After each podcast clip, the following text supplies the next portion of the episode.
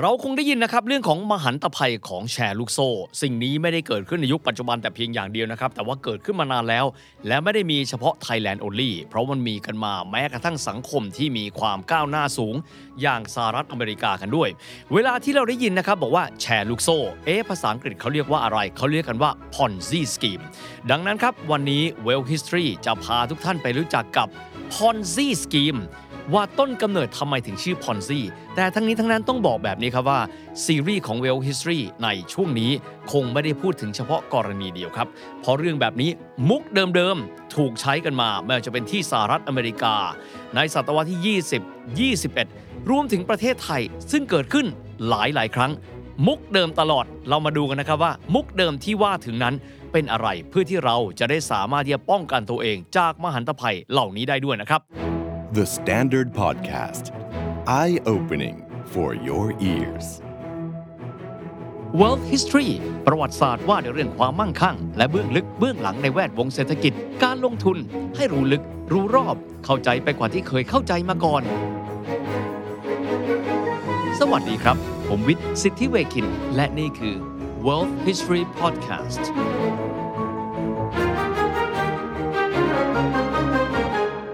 ต้นก่อนเลย ชื่อว่า Ponzi scheme ต้องไปรู้จักพอนซี่คนนี้เป็นใครหนอ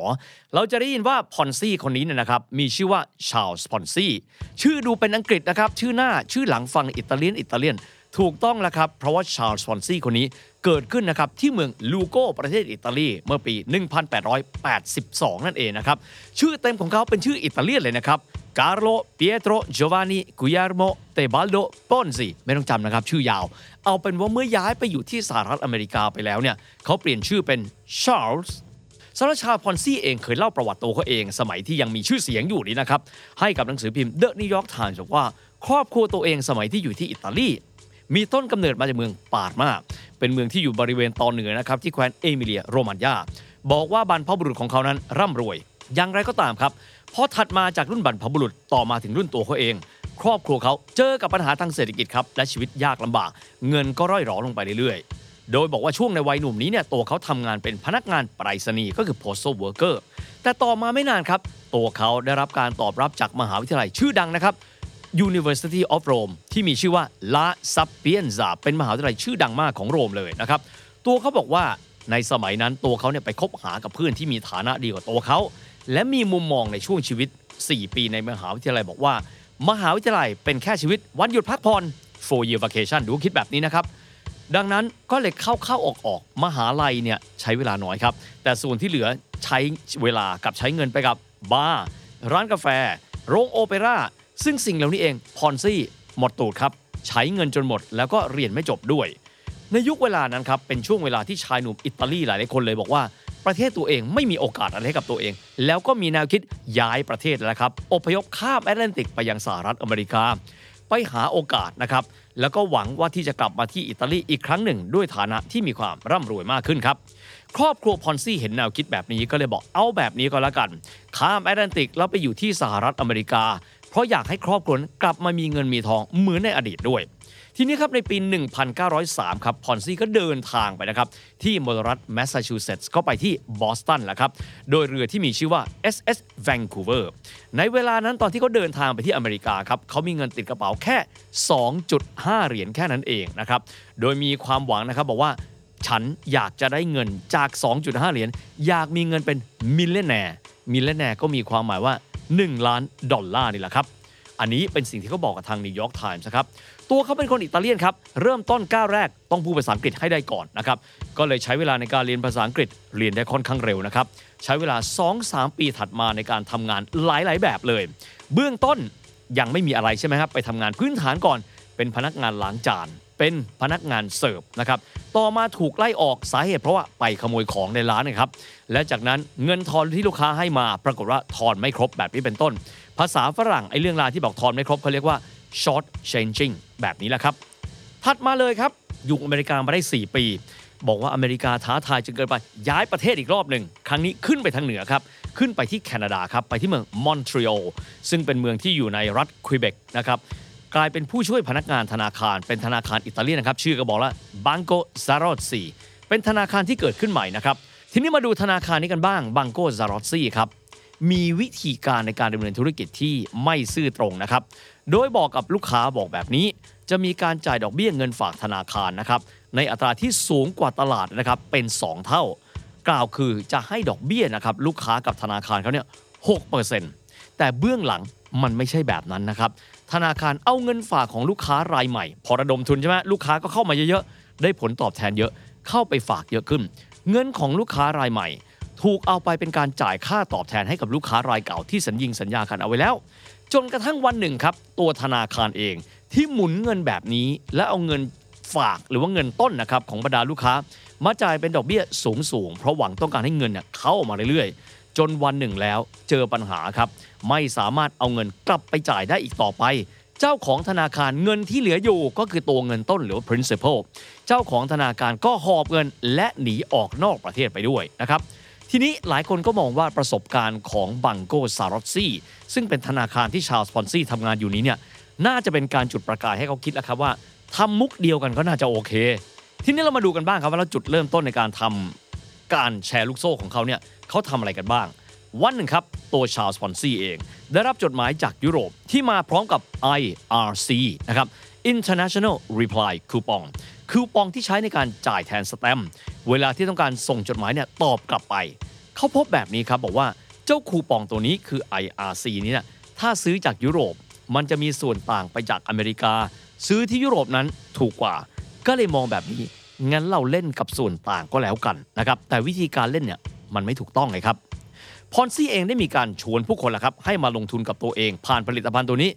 IRC นะครับโดยอธิบายบอกแบบนี้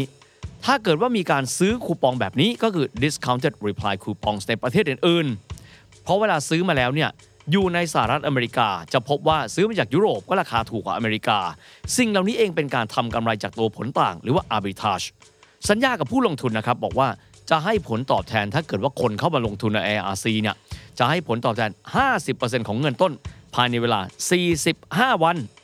ให้ผลตอบแทน 100%ของเงินต้น ภายในเวลา 90 วันนะครับในความเป็นจริงแล้วเนี่ยเขาไม่ได้ใช้วิธีการที่เขาอวดอ้างไปนะครับ มันก็ใช้วิธีการเดียวกันกับบังโกซารอตซี่คืออะไรครับ คนเริ่มต้นได้มา ได้ผลตอบแทน เริ่มต้น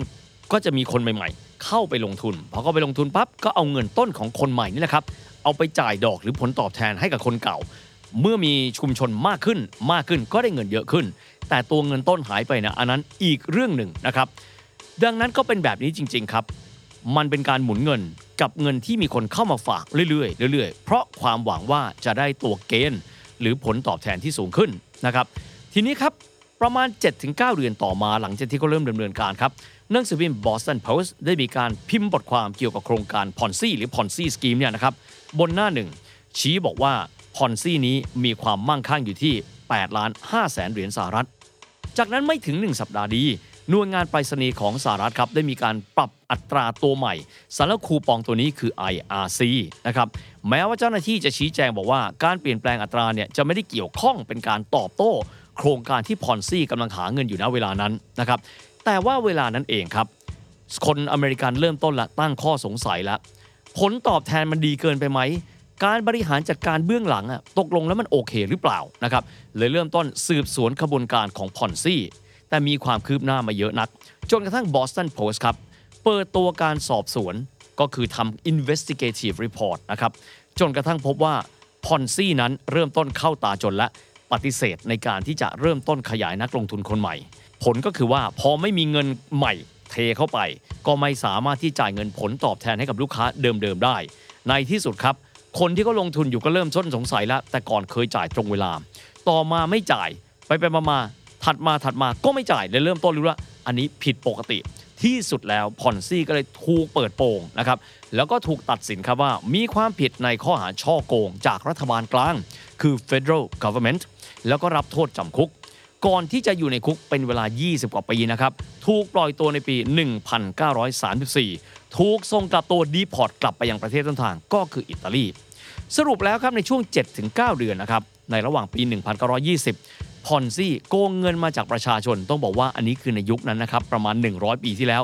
15 ล้านดอลลาร์สหรัฐ ถ้าคิดเป็นเงินปัจจุบันก็ประมาณ 221 ล้านดอลลาร์ประมาณ 8,000 ล้านบาทเลย ถึงแม้ว่าจะมีหลักฐานนะครับว่ามีการช่อโกงที่คล้ายคลึงกันก่อนหน้านั้นนะครับแต่ว่าการกระทำของพอนซี่ทำให้สหรัฐอเมริกาได้รับรู้ว่าวิธีการทำแบบนี้เนี่ยมันเป็นกลโกงรูปแบบหนึ่ง และก็ตั้งชื่อแชร์ลูกโซ่ว่าพอนซี่สกีมนี่แหละครับด้วยกรณีของเขานะครับเกี่ยวโยงกับเงินจำนวนมาก ผู้เสียหายจำนวนเยอะนะครับทำให้มหันตภัยของแชร์ลูกโซ่ การล่อลวงให้คนนั้นเน่ยเข้ามาลงทุนเยอะๆโดยการที่สัญญาเอาไว้ว่าจะมีการให้ผลตอบแทนสูงกว่าที่ควรจะเป็นนะครับคนรู้จักแชร์ลูกโซ่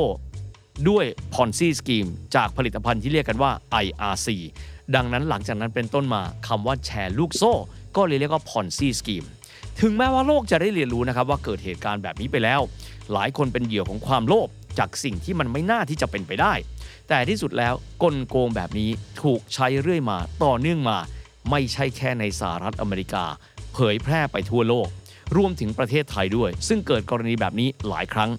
มุกเดิมๆท่าเดิมๆแต่อย่างไรก็ตามครับ ยังคงเป็นสิ่งที่ยังคงหมุนเวียนใช้รูปแบบเดิมๆจวบจนทุกวันนี้ครับ The Standard Podcast, the eye opening experience for your ears.